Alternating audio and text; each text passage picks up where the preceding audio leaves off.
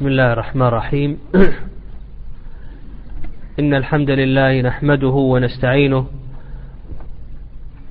ونستهديه ونعوذ بالله من شرور أنفسنا ومن سيئات أعمالنا. من يهده الله فلا مضل له ومن يضلل فلا هادي له وأشهد أن لا إله إلا الله وحده لا شريك له وأشهد أن محمدا عبده ورسوله.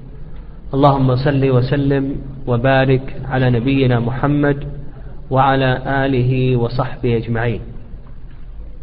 وبعد فبين أيدينا هذا الكتاب الكبير لشيخ الإسلام تيمية رحمه الله تعالى آه، القواعد وهما المسمى بالقواعد النورانية. وقبل أن نستعرض ما كتبه الشيخ رحمه الله تعالى آه، نمهد بمقدمة مختصرة عن الكتاب وعن المؤلف رحمه الله تعالى. أما المؤلف فهو شيخ الإسلام تيمية رحمه الله تعالى وهو أشهر من أن يعرف فهو أحمد ابن عبد الحلام ابن عبد الحليم ابن عبد السلام ابن تيمية الحراني الدمشقي. المولود سنة إحدى وستين وستمائة للهجرة والمتوفى سنة ثمان وعشرين وسبعمائة للهجرة. وشيخ الإسلام تيمية رحمه الله معروف لدى الجميع فالجميع يعرف الشيخ رحمه الله ويعرفه من خلال كتبه واختياراته فهو فارس المعقول والمنقول وجاهد الجهادين جاهد بالسيف والسنان وجاهد بالعلم والبيان ومؤلفاته كثيرة. وقيل بأنه كتب ما يقرب من ثلاثمائة مجلد وقد أفردت ترجم ترجمة شيخ الإسلام تيمية رحمه الله بمؤلفات مستقلة. فابن عبد الهادي رحمه الله أفرده أفرد ترجمته بالتأليف وكذلك أيضا مرعي آه، أفرده بالتأليف وكذلك أيضا البزار رحمه الله تعالى. ومن مؤلفاته هذا الكتاب الذي بين أيدينا وله مؤلفات كثيرة. منها العقيدة الواسطية ومنها الفتوى الحموية ومنها التدمرية وكذلك أيضا اقتضاء الصراط المستقيم وكذلك أيضا رفع الملام وكذلك أيضا الفرقان وكذلك أيضا التوسل والوسيلة ومنهاج أهل السنة وغير ذلك. يعني مؤلفاته كثيرة جدا. القراءة في كتب شيخ الإسلام تيمية رحمه الله يتنبه لها إلى أن ما كتبه شيخ الإسلام تيمية رحمه الله ينقسم إلى قسمين. القسم الأول مختصرات والقسم الثاني مطولات. يعني ما كتبه الشيخ رحمه الله ينقسم إلى قسمين. القسم الأول مختصرات والقسم الثاني مطولات. المختصرات مثل الواسطية والحموية والتدمرية وكذلك أيضا آه، قاعدة في الكرامات في الكرامات وكذلك أيضا رفع الملام إلى آخره. هذه مختصرات. وهذه المختصرات تتميز بأن ما ذهب إليه شيخ الإسلام تيمية رحمه الله آه، واضح ومحرر. تتميز بأنها مختصرة وما ذهب إليه الشيخ رحمه الله تعالى وما قصده واضح ومحرر. وأما بالنسبة للمطولات فإنها تتميز بميز. الميزة الأولى التأصيل والاستطراد. فتجد أن شيخ الإسلام تيمية رحمه الله يؤصل فيها وكذلك أيضا يستطرد. الميزة الثانية كثرة نقل النظائر. فالشيخ رحمه الله يذكر المسألة ويذكر نظائرها من المسائل الأخرى.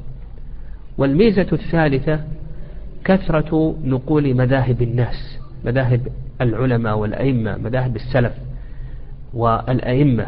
الشيخ ينقل فيها يستطرد وينقل فيها مذاهب الناس من السلف والأئمة إلى آخره وقد يحتاج إلى أن ينقل مذاهب الناس لكي يبين أن من فرد أو أن ما ذهب إليه لم ينفرد به. كذلك أيضا من ميز هذه المطولات كثرة الاستدلال. فتجد أن الشيخ الإسلام تيمية رحمه الله يستدل على ما يذهب إليه وكما سيأتينا إن شاء الله. تجد أن في بعض المسائل يتعرض إليه الشيخ الإسلام تيمية رحمه الله في في عشر صفحات إلى آخره فهو يستدل بالأدلة المتفق عليها والأدلة المختلف فيها يستدل بالقرآن والسنة والإجماع والقياس وكذلك أيضا فيما يتعلق بالأدلة المختلف فيها كقول الصحابي وكذلك أيضا يعني كقول الصحابي وغير ذلك من الأدلة المختلف فيها. كذلك أيضا تجد أن الشيخ رحمه الله تعالى أيضا هذا من ميزة المطولات أنه يعلل بمقاصد الشريعة وكذلك أيضا بالقواعد الفقهية.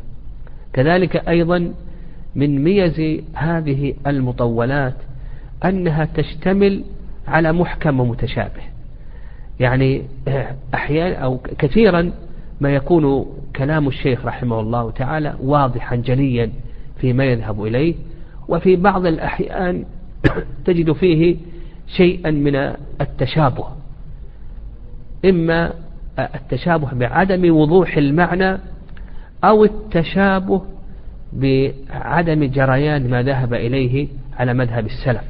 وحينئذ تحتاج إذا وجد عندك هذا المحكم والمتشابه أن ترجع هذا المتشابه إلى المختصرات يعني إلى ما كتبه لأن المختصرات كما ذكرنا تتميز بأنها محكمة. فإذا وجدت في كلام الشيخ رحمه الله تعالى شيئا من المتشابه وأنه يعكر على ما ما عرف عنه من مذهب السلف فإنك ترجع هذا المتشابه ترجعه إلى المحكم وهو المختصرات. ولهذا يحسن بطالب العلم وخصوصا في فيما يتعلق بالعقيدة أن يضبط مختصرات شيخ الإسلام تيمية رحمه الله تعالى فيما يتعلق بالعقيدة. يعني تضبط آه، ما يتعلق بالواسطية والحموية وكذلك أيضا التدمرية إلى آخره. إذا ضبطت هذه الأشياء فإنك تتمكن من قراءة المطولات أو ما كتبه الشيخ الإسلام تيمية رحمه الله في المطولات فيما يتعلق بجانب العقيدة. كذلك أيضا من الميز وهذه أيضا مهمة وخصوصا في من يقرأ في كتب الشيخ فيما يتعلق بالفقه أننا نعرف أن الشيخ رحمه الله تعالى تأصل وتقعد على مذهب الحنابلة. فحينئذ قد يذكر الشيخ رحمه الله تعالى مسألة من المسائل لها صورة عند الحنابلة. مثلا قد يتكلم عن المزابنة. المزابنة لها صورة عند الحنابلة رحمهم الله أو مثلا العينة لها صورة عند الحنابلة. لكنها عند المالكية لها صورة أخرى. تجد أنهم يقيدونها بقيود أخرى. أو مثلا المرابحة للآمر بالشراء إلى آخره. مسألة المرابحة. يتكلم عليها الفقهاء رحمهم الله المرابحة تجد أن الحنابلة رحمه الله يذكرون لها صورة لكن تجد أنها في المذاهب الأخرى لها صورة أخرى. فأيضا أيضا هذه المسألة لا بد أن نفهمها. وأن شيخ الإسلام تيمية رحمه الله تمذهب في في أول أمره وتتلمذ على علماء الحنابلة. فأنت تفهم أنه إذا تكلم عن مسألة فإنما يتكلم عن صورة هذه المسألة التي طرقها فقهاء الحنابلة رحمهم الله تعالى. ففي مسألة العقائد في مسألة الفقهيات العمليات لا بد أن نتنبه لهذين المسألتين اللتين أشرت إليهما أنك في مسألة في جانب العقيدة قد تجد بعض الكلام المتشابه لشيخ الإسلام تيمية رحمه الله فأنت تحتاج أن ترد هذا المتشابه إلى المحكم إلى المختصرات التي سطرها شيخ الإسلام ابن تيمية رحمه الله. وكذلك أيضا في مسألة الفقهيات لا بد أن آه، آه، تعلم تعرف أن شيخ الإسلام تيمية رحمه الله تربى وتعلم ودرس على فقهاء الحنابلة وأنه تقعد وتأصل على فقهاء الحنابلة وحينئذ إذا تكلم عن مسألة إلى آخره فإنه يقصد بهذه الصورة الصورة الموجودة عند علماء الحنابلة رحمهم الله تعالى وحينئذ يحتاج أيضا من يقرأ في كتب شيخ الإسلام تيمية رحمه الله آه، آه، أن يتربى على كتب الحنابلة وأن يعرف آه، كلام الحنابلة رحمهم الله في ألفاظهم وكذلك أيضا في ضوابطهم إلى آخره. كذلك أيضا من ميز هذه المطولات أنك تجد أن الشيخ رحمه الله تعالى كما أنه يعنى بالعلوم الأصلية كذلك أيضا تجد أنه يعنى بالعلوم المساعدة. يعني حتى في العلوم المساعدة في المطولات تجد أنه يتكلم في مصطلح الحديث ويتكلم أيضا في أصول الفقه وكذلك أيضا في أمور اللغة وغير ذلك إلى آخره. فهو حتى فيما يتعلق بالعلوم المساعدة نجد أن شيخ الإسلام تيمية رحمه الله يطرق مثل هذه الأشياء. آه، كذلك أيضا آه، ما يتعلق بالمصطلحات إلى آخره. الفقهية الغالب أنه يغلب عليها ما يتعلق بمذهب الحنابلة رحمهم الله تعالى. لما ذكرنا أن أشرنا أن الشيخ رحمه الله تعالى تربى على مذهب الحنابلة رحمهم الله وإن كان مجتهدا لا يتقيد بالمذهب لكنه تأصل على مذهب الحنابلة. آه، الذي آه، أيضا فيما يتعلق بهذا الكتاب هذا الكتاب آه، سأشير إلى مسألتين على سبيل الاختصار تتعلقان بهذا الكتاب. أما المسألة الأولى فهي تتعلق بتسمية هذا الكتاب القواعد النورانية. هذه التسمية لا, لا تحفظ عن شيخ الإسلام تيمية رحمه الله تعالى ولم يذكر الشيخ رحمه الله تعالى أنه سمى كتابا من كتبه بهذا الاسم. يعني هذا لا يحفظ عن شيخ الإسلام تيمية رحمه الله. الذي جاء في ثنايا كتب شيخ الإسلام تيمية رحمه الله في الفتاوى أنه أشار إلى أن اسم هذا الكتاب هو القواعد الفقهية. هذا الذي أشار إليه. أنه فالأقرب أن, أن يسمى باسم القواعد الفقهية. ولعل هذه التسمية يعني ما يوجد من يعني تسمية القواعد النورانية هذه لعلها جاءت من بعض النساخ. وهكذا النساخ يكون لهم بعض التصرفات يعني كثير من لأنه كانت فيما تقدم تنسخ الكتب وتداول وهناك نساخ وهم من عامة الناس يترزقون في نسخ الكتب. فيظهر والله أعلم أن هذا الاسم إنما جاء من بعض النساخ. فكتب على بعض النسخ اسم القواعد النورانية وتداوله النساخ بهذا الاسم وأخذه العلماء رحمهم الله. وإلا فإن شيخ الإسلام تيمية رحمه الله أشار في الفتاوى إلى أن اسمه القواعد الفقهية. وليت المحقق آه، حفظه الله آه، أشار إلى يعني سماه يعني سماه بالقواعد الفقهية وأشار إلى أن اسمه القواعد النورانية لكي يرجع الاسم آه، إلى ما أراده مؤلفه رحمه الله تعالى. المسألة الثانية هذا الكتاب كما بين أيدينا اسمه القواعد. وهذا الكتاب الحقيقة اشتمل على ثلاث أمور. يعني اشتمل على ثلاثة أمور. الأمر الأول الأمر الأول اشتمل عليها الكتاب آه، بعض القواعد الفقهية. مثلا قاعدة أن الأصل في المعاملة الحل وهذه يطال فيها شيخ الإسلام كما سيأتينا إن شاء الله وقاعدة انعقاد العقود آه، بما دل عليه العرف كما سيأتينا إن شاء الله. فنقول الأمر الأول الذي اشتمل عليه هذا الكتاب بعض القواعد الفقهية ولم يتمحض آه، للقواعد الفقهية كما هو اصطلاح كما هو اصطلاح العلماء رحمهم الله. كما تقدم لنا في منظومة الشيخ عبد الرحمن أن هذه المنظومة تمحضت غالبها في القواعد الفقهية تقدم لنا مجموعة من القواعد الفقهية لكن هذا الكتاب اشتمل على جملة من القواعد الفقهية. الأمر الثاني مما اشتمل عليه هذا الكتاب هو الانتصار لأهل الحديث. فالشيخ رحمه الله تعالى يقارن كما سيأتينا يعني يقارن بين مذهب أهل الحديث ومذهب أهل الرأي وحينئذ ينتصر لأهل الحديث ويطيل في هذه المسألة. يعني ينتصر بعض الأحيان يطيل كما في مسألة المزارعة فإن الشيخ رحمه الله تعالى أطال في هذه المسألة وأجاب عن أدلة المخالفين إلى آخره. فهذه أيضا قاعدة كبيرة يعني قاعدة كبيرة وهي أنه يجب اتباع الأدلة القاعدة الكبيرة في المسلم أنه يجب عليه أن يتمسك بالدليل. فأنت تجد أن شيخ الإسلام تيمية رحمه الله يقارن في هذا الحديث في هذا الكتاب في كثير من في مسائل الكتاب. تجد أنه يقارن بين منهجين منهج أهل الحديث ومنهج أهل الرأي وينتصر لأهل الحديث ويبين آه، أدلتهم والآثار الواردة في ذلك. وأحيانا يحتاج إلى أن يناقش ويجيب على أدلة آه، المخالفين إلى آخره. وهذه قاعدة عامة قاعدة عامة آه، وهو أنه أن المسلم عليه أن يأخذ بالدليل. ويوم يناديهم فيقول ماذا أجبتم؟ المرسلين. والمسلم لم يتعبد إلا بما جاء في كتاب الله وسنة رسوله صلى الله عليه وسلم. الأمر الثالث الذي اشتمل عليه هذا الكتاب وهذا أيضا مهم جدا أن هذا الكتاب عبارة عن تأصيل لمذاهب الأئمة يعني تأصيل لمذاهب الأئمة في بعض المسائل.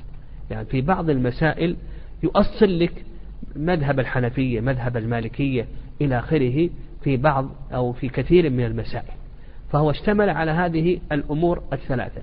أنه اشتمل على بعض القواعد الفقهية كما سيأتينا أنه منهج آه، للمقارنة نعم بين منهج أهل الحديث وأهل الرأي. المسألة الثالثة التي اشتمل عليها الكتاب أنه يذكر أصول الأئمة إلى آخره. ما هو أصل الحنفية في هذه المسألة وما هو أصل إلى آخره؟ فتجد أنه كما سيأتينا مثلا في النجسات وما يعفى عنها وأن أحسن المذاهب في هذه المسألة هم مذهب الحنفية وأضيق المذاهب في هذه المسألة مضيق آه، مذهب الشافعية. وكذلك أيضا في المعاملات تجد أنه يبين أصل آه، الشافعية وأن الشافعية هم أضيق المذاهب فيما يتعلق بالمعاملات بخلاف المالكية إلى آخره. فهذا جملة ما في الكتاب. هذا جملة ما في الكتاب. هذا الكتاب مشتمل على هذه المسائل. ونسأل الله عز وجل التوفيق والسداد. نعم. قال رحمه الله تعالى فصل فأما العبادات فأعظمها الصلاة والناس إما أن يبتدئوا مسائلها بالطهور لقوله صلى الله عليه وسلم مفتاح الصلاة الطهور كما رتبه أكثرهم. وإما من المواقيت التي تجب بها الصلاة كما فعل مالك وغيره. نعم. نعم. يقول الشيخ رحمه الله فصل ابتدأ الشيخ رحمه الله تعالى آه، كتابه بأحكام العبادات. وهذا الكتاب كتاب فقهي كما سلف. آه، وأعظم العبادات البدنية هي الصلاة. أعظم البدايات العبادات البدنية العملية هي الصلاة فابتدأ بها المؤلف رحمه الله تعالى. وسيبدأ سيتكلم المؤلف رحمه الله عن الصلاة ثم بعد ذلك سيشرع فيما يتعلق بالطهارة إلى آخره اتباعا لحديث علي رضي الله تعالى عنه أن النبي صلى الله عليه وسلم قال مفتاح الصلاة الطهور وتحريمها التكبير وتحليلها التسليم. وقال المؤلف رحمه الله تعالى وأعظمها الصلاة والناس إما أن يبتدئوا مسائلها بالطهور لقوله صلى الله عليه وسلم مفتاح الصلاة الطهور كما رتبه أكثرهم. يعني أكثر الفقهاء رحمهم الله تعالى يبدأون أحكام الصلاة بأحكام الطهارة لأن الطهارة مفتاح الصلاة ولا يقبل الله صلاة أحدكم إذا أحدث حتى يتوضأ. مثل ابن قدامة رحمه الله في كتابه المقنع ومختصره زاد المستقنع ومثل الخرقي رحمه الله تعالى في مختصره آه، مختصر الخرقي ابتدأوا بأحكام الطهارة ومنهم من يبتدئها يبتدئ الصلاة بأحكام المواقيت كما فعل الإمام مالك رحمه الله تعالى في كتابه الموطأ لأن الوقت هو أعظم شروط الصلاة أعظم من شرط الطهارة. وهذا هذا الاجتهاد اجتهاد واسع يعني. الأمر في هذا واسع. نعم. فأما الطهارة والنجاسة فنوعان من الحلال والحرام في اللباس ونحوه. تابعان للحلال والحرام في الأطعمة والأشربة ومذهب أهل الحديث في هذا الأصل يعني فقول قول المؤلف رحمه الله فأما الطهارة والنجاسة فنوعان من الحلال والحرام في اللباس ونحوه تابعان الحلال والحرام في الأطعمة والأشربة. يعني أن الحلال والحرام الحلال منه شيء طاهر ومنه شيء نجس والحرام منه شيء طاهر ومنه شيء نجس. الأصل في الأعيان كما تقدم لنا الأصل في الأعيان الحل والطهارة هذا الأصل في الأعيان. الأصل في الأعيان الحل والطهارة. تقدم لنا قول الشيخ عبد الرحمن رحمه الله تعالى والأصل في نعم والأصل في مياهنا الطهارة والأرض والثياب والحجارة. فالسائر الأعيان الأصل فيها الطهارة والحل. يقول لك الشيخ رحمه الله تعالى الحلال منه نجس ومنه طاهر. فمثلا هذا هذا الثوب طاهر. وقد يكون نجسا إذا وقعت فيه نجاسة. كذلك أيضا الحرام منه نجس ومنه طاهر. الميتة حرام نجسة. السم حرام وهو طاهر. نعم.